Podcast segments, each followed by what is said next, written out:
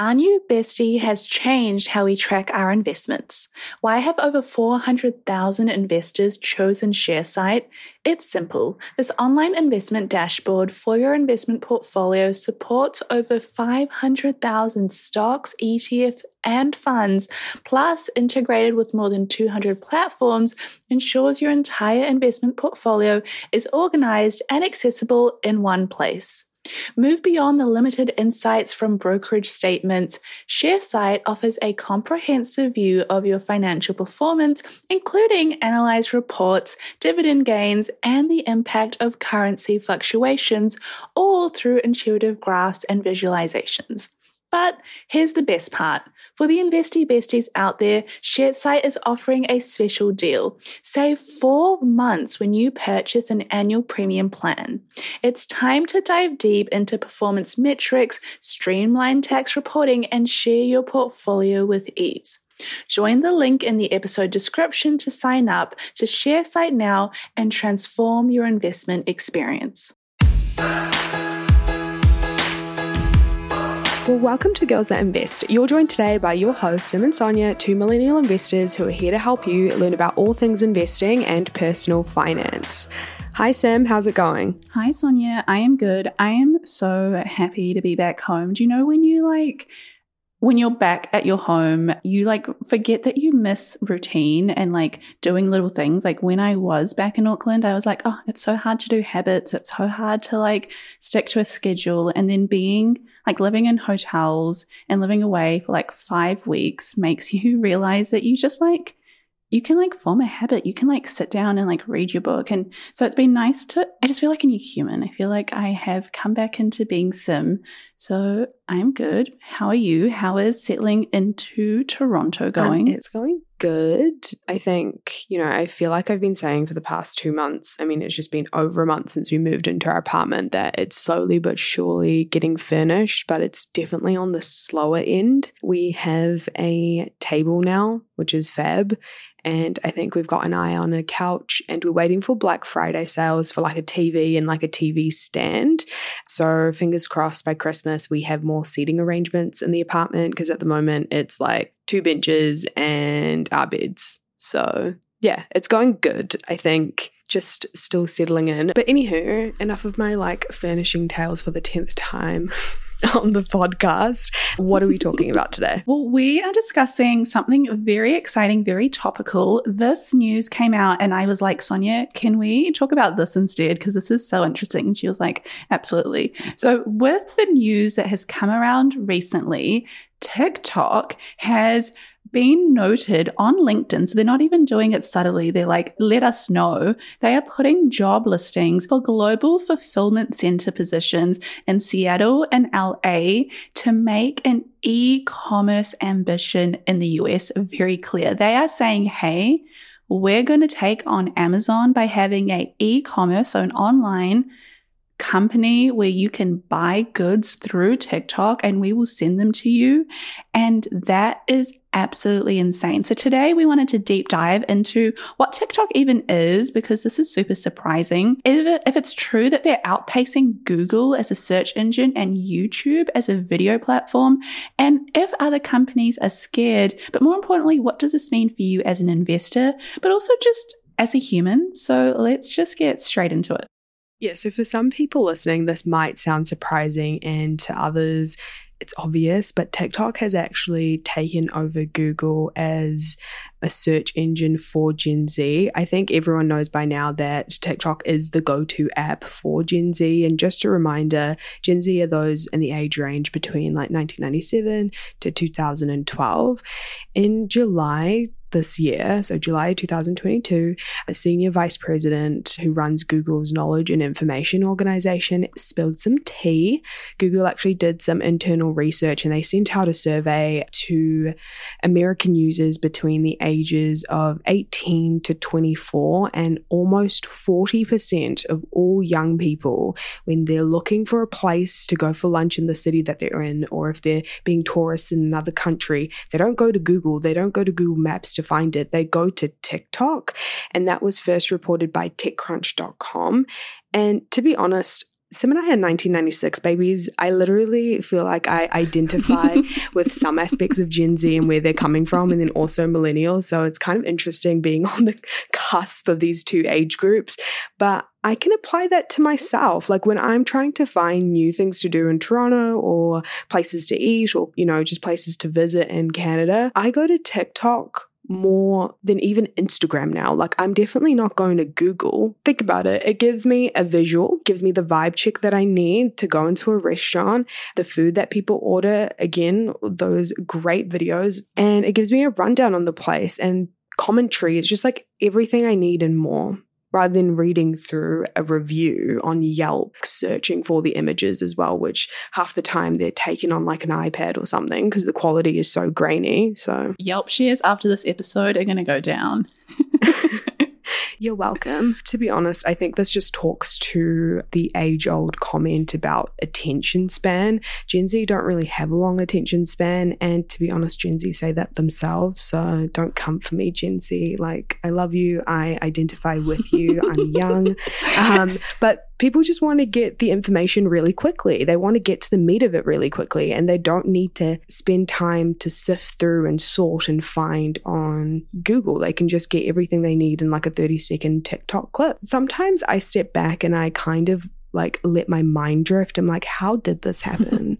it started off as like a dancing app in lockdown and it's escalated to this. And I think a few people actually boldly went online and said they predicted its downfall. They thought that after the pandemic, that TikTok will kind of just fall off and even you know the controversies around you know privacy and the data that they get which sim will get into soon but even that bad pr didn't stop it from escalating. And Gen Z is like, I don't care, just like take my information. It's fine. And they're still on TikTok. But what are your thoughts around that? I completely agree with you on like so, a little bit of backstory. When I was with Sonia, we were staying in her apartment in Toronto and we were like, hey, let's meal prep because I was, was going to be there for a few weeks. And so we start to meal prep, and I'm like, okay, like let's put some ideas together. And i jump on google and i type in like quick and easy meals. And then i see sonia and her flatmate jump on tiktok and they're like oh like these are great meals. And i was like wait like that's so cool. People are literally choosing tiktok over google to search for things. And for the reasons that you've mentioned that makes sense. Like a recipe online is not going to show me how long it takes. It's not going to show me someone doing it quickly. It's not going to give me the commentary. But you're right, like attention spans are low.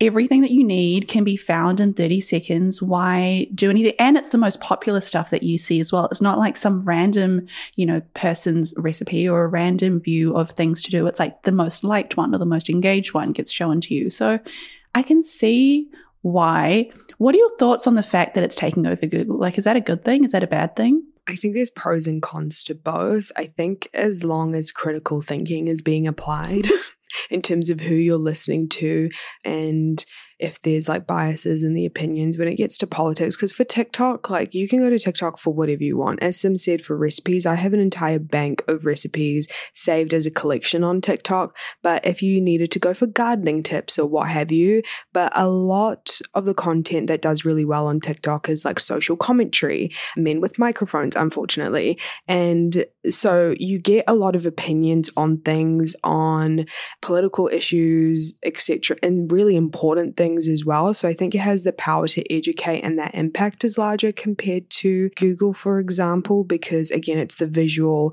It's usually people who are going through, I guess, those crises. But I think you kind of have to apply the same critical thinking when you're going on to Google engine and reading articles and all of that as well. But yeah, I haven't thought about it too deeply. I think that's fair. I didn't even realize that I was doing it until this episode and until we started talking about it on the gram. I'm just like, it is crazy. I find that with Googling, like if you search up something, like if you wanted to find out a piece of news and you Google it, to me, I find I can work out if it's reliable or not based off a Google because you know you have the web page you get to see like what this company's about is it a blog or is it like someone's professional opinion and with tiktok most of the time if i see like news i don't really check the source like i don't go to their account and then click on their website to see who it's from i'm like oh okay so you're absolutely right like at the end of the day you can choose and check i just find as an individual, I'm more susceptible to like false news on TikTok than Google. I think like even like with Wikipedia, right?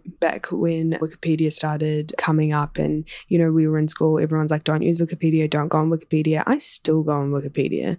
You know, I'm not believing everything, but it's just, I feel like it has the same reputation almost. Like, don't go to TikTok for your news, like by the older generation, because it's kind of like Wikipedia. But at the end of the day, there's some great information on there. You just kind of have to fact check and just be careful. And that's where the critical thinking applies. So, what I'm hearing is TikTok is okay as long as we keep our people smart. Correct. Perfect. but it leads me on to like, I feel like TikTok is uh, the strongest competitor for a lot of social media platforms. But one stat that is more shocking, it's actually taken over YouTube for watch content. And the data I'm about to go into, it comes from an analytics firm app called Annie. And as of June 2021 in America, TikTok users watched over 24 hours of content per month compared to 22 hours and 40 minutes on YouTube. And in the UK, the stat is over 26 hours of watch time on TikTok for users compared to less than 16 hours on YouTube. This stat blew my mind, and I think you brought it to my attention first. But if you think about it, YouTube is like 20 to 30 minute videos. TikTok like before this year had the capability of going up to I think 3 minutes and now it has the capability to go up to 10 minutes worth of content. Do you know how much you have to scroll to get through at least like 20 minutes of content on TikTok whereas that's just like one video? It blows my mind. How many videos would that be if you watch like a 6 second video for 20 minutes? I'm sorry, do I look like a mathematician? the answer is okay. I, I, I couldn't do that in my head either. A lot of videos. Yeah, a lot of videos. Let's just say a billion.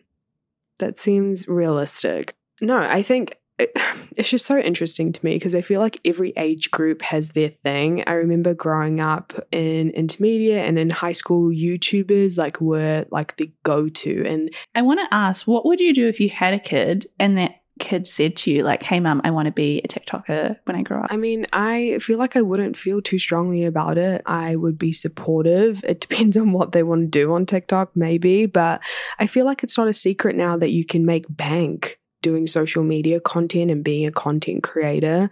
I mean, Addison Rae, no one knew who she was like two years ago. She was just some girl in Louisiana. And now I feel like no matter what part of the world you live in, you know who Addison Rae is. And she's really built her personal brand to go outside of TikTok. But because of the attention she got on TikTok, it's how she was afforded these opportunities. I mean, she's at the Met Gala. Like, are you kidding me? She's got a makeup line, skincare line, all these other things. She's got a movie deal with Netflix. And that was literally just from her posting on TikTok and making it big on TikTok. Charli D'Amelio, you know, amazing dancer. And she started, you know, both of them started off as dancers on the app. And then know, again, she's like all over the world. She's done a campaign with Prada recently.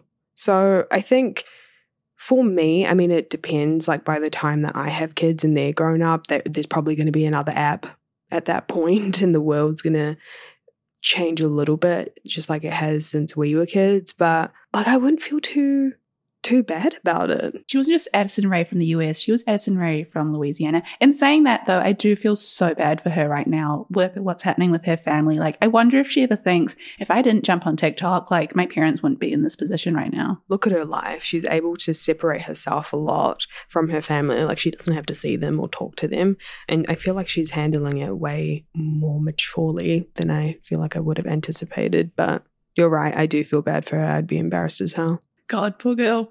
Now, I want to say one thing about the fact that TikTok has taken over YouTube. If we went back two years ago and someone said to us, hey, out of all of the biggest companies in the world, like out of all of the FANG companies, so FANG stands for Facebook, Apple, Amazon, what else is there? In Netflix and Google, TikTok is there's going to be a company that's going to take over Facebook, done. A company that's going to take over YouTube, done. And a company that's going to take over Google, which is also with YouTube, done. Like if someone said one company is going to take over two or three of the fangs, I don't think anyone would have believed it. And yet it's done Google, it's done YouTube. And now TikTok is not happy. They aren't fulfilled. They want to take over literally Amazon. Isn't that the craziest thing in the world? I mean, with the amount of consumerism TikTok pushes, I kind of saw it coming. Did you? I did not. That makes sense. I've noticed that, like, I get a lot of, Am- not that Amazon's available in New Zealand, but I get a lot of Amazon hauls or like I see a lot of like, Amazon made me buy these things, or like Etsy made me buy these things. So when I found out the news that they were going to become a fulfillment center, I was like, that's so smart because, like you said, a lot of us do go to that website For business owners, every transaction is more than just a swipe of a card. It's the culmination of your hard work, dedication, and commitment to your customers. That's why I'm excited to share with you a game changing solution that's simplifying the way businesses like yours accept payments. Introducing Tap to Pay on iPhone, powered by Stripe. Contactless payments has never been easier.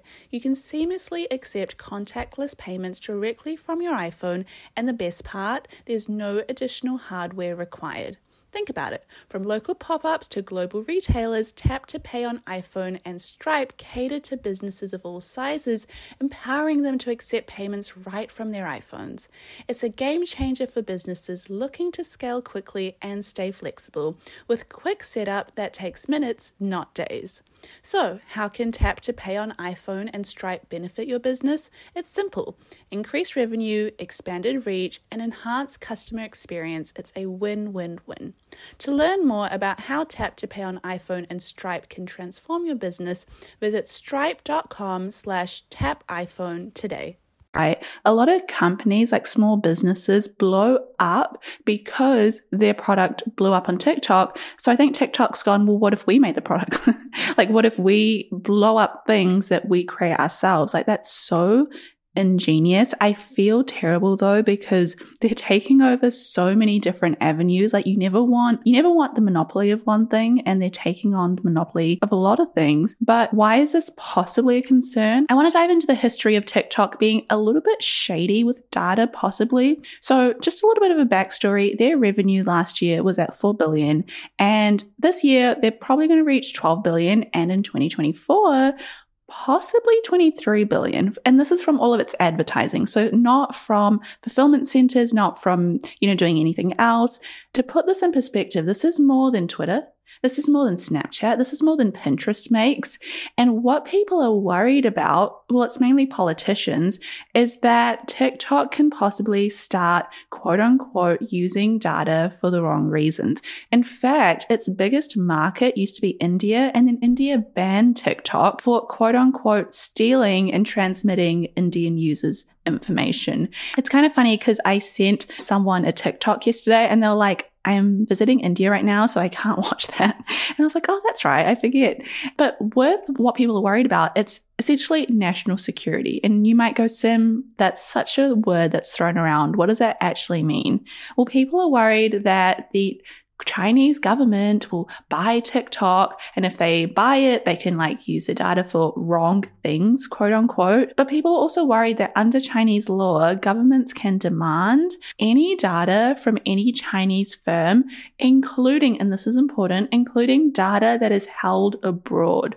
Because people get a little bit confused. Their headquarters are in Beijing, but they were incorporated in the Cayman Islands. So they were like, wait, no, we're not a Chinese company. We're like an overseas company, but our headquarters in Beijing. Just a little bit of a sidetrack. Their founder, Zhang Yiming, he's only a year older than Mark Zuckerberg. And so the way that TikTok came about to be what it is now is he founded ByteDance and then used apps and made apps where he would use AI to see what people like and then show them more of it. So basically what the TikTok algorithm is now. Then Musical.ly started up in China and they used ByteDance's AI discovery engine. So Musical.ly exists. They used Zhang's AI work to create Musical.ly. Musical.ly took off and then Zhang was like, hmm, what if I did this myself? So he took that idea, made it a little bit better in 2017, and then he bought out Musical.ly and transferred a million users from Musical.ly to TikTok.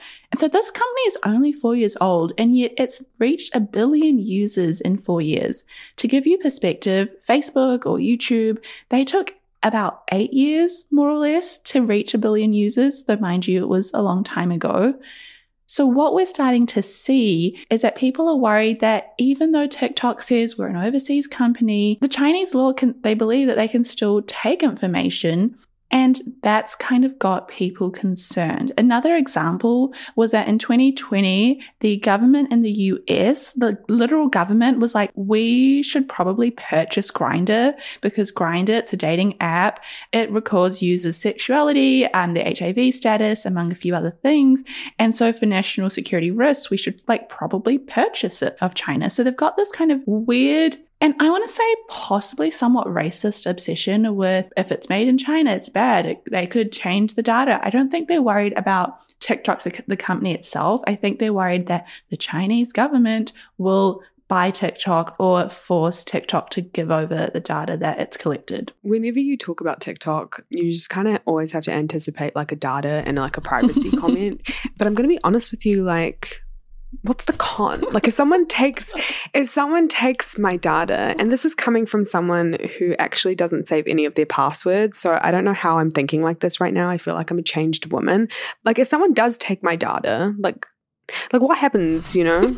is it like identity theft or which that's a concern. Like I've seen a movie about that, which was a comedy movie, but like still, like I know identity theft is a huge issue, but I feel the same way as you, like person to person, human to human, Sonia. I don't think individually it's going to be like detrimental, like, oh no, they know what videos I like. From my understanding, I think their concern is it's going to start making people, it's going to help them learn about like human trends or like patterns. And they can use that patterns, patterns possibly like, I don't know, manipulate us into watching certain things or like, oh, like it takes a person like this long to get to this journey. I could not tell you. I mean, I guess I'm not smart enough to do data breaching, so I've never like thought this far in my life. But I don't know what they're going to do with it. I just know that they're worried. Look, I know data collection and depending on who gets their hand on the data, it is going to be a potentially bad thing. But I think, from my understanding of all of this, it's like the permission thing, right? Like, if we're accepting user agreements, if we're accepting privacy agreements between us and the app, and then we're not using our due diligence in terms of reading through those agreements, can we really blame these platforms? Or is it like a user thing? Oh, absolutely. I think I'm on the same page with you. One thing that I also wanted to mention is that the University of Toronto, their Citizens Lab, did some research into this and they found that there was no sign that TikTok or their parent company have harvested contacts, photos, audios, videos, or any location data, quote unquote, without permission. So it goes back to what you're saying, like the permission thing. TikTok itself also says that the Chinese government to date has not asked for or been provided any of its users' data. And TikTok has even gone as far as to say that, hey, look, we're not Grindr. Like, fair enough, Grindr has information about people's sexuality and has information about like people that could be put in danger if that information about them was shared publicly. But TikTok isn't the same app. They've also tried to calm fears by keeping some of the foreign users' data, so people outside of China, outside of China. So if you live in the States, they have said recently that they're going to start putting the data that comes from people in the States in like a facility that is in the States and therefore, you know, they can't access them. But then BuzzFeed, which is interesting that BuzzFeed is reporting on this, found only a couple of months ago that China based staff can still access American users' data and it can be seen. So, what's going on with the data breach and the possible concerns is, I guess, up to anyone. This is my view on it. People will continue to use TikTok because it is so addicting. They are willing to let maybe the possible concerns of the future be put to the side. And we're almost, it's almost like you know something bad is going to happen and you're like, oh, but it's so enjoyable. Like, it's fine. My concern is less to do with the data breach, more just like the monopoly of one company taking over Facebook, taking over YouTube, taking over Google, and now taking over Amazon. Like, It doesn't matter if it comes from China, that's not my concern. It matters that like one company shouldn't have so much control which then leads me to that last sort of part that I wanted to speak on. What does this mean in terms of the stock market? Well, we've already seen the effects of it with Meta, Facebook. They announced that, hey, TikTok is a competitor of ours. And that information, like them saying that, caused Meta shares to drop significantly because people don't invest based off like what's happening now. They invest based off what's going to happen in the future. And so if Mark Zuckerberg himself is like, mm, we're worried about TikTok, then Facebook shares or Meta shares plummeted. Are we going to start seeing that with YouTube and Google and possibly Amazon?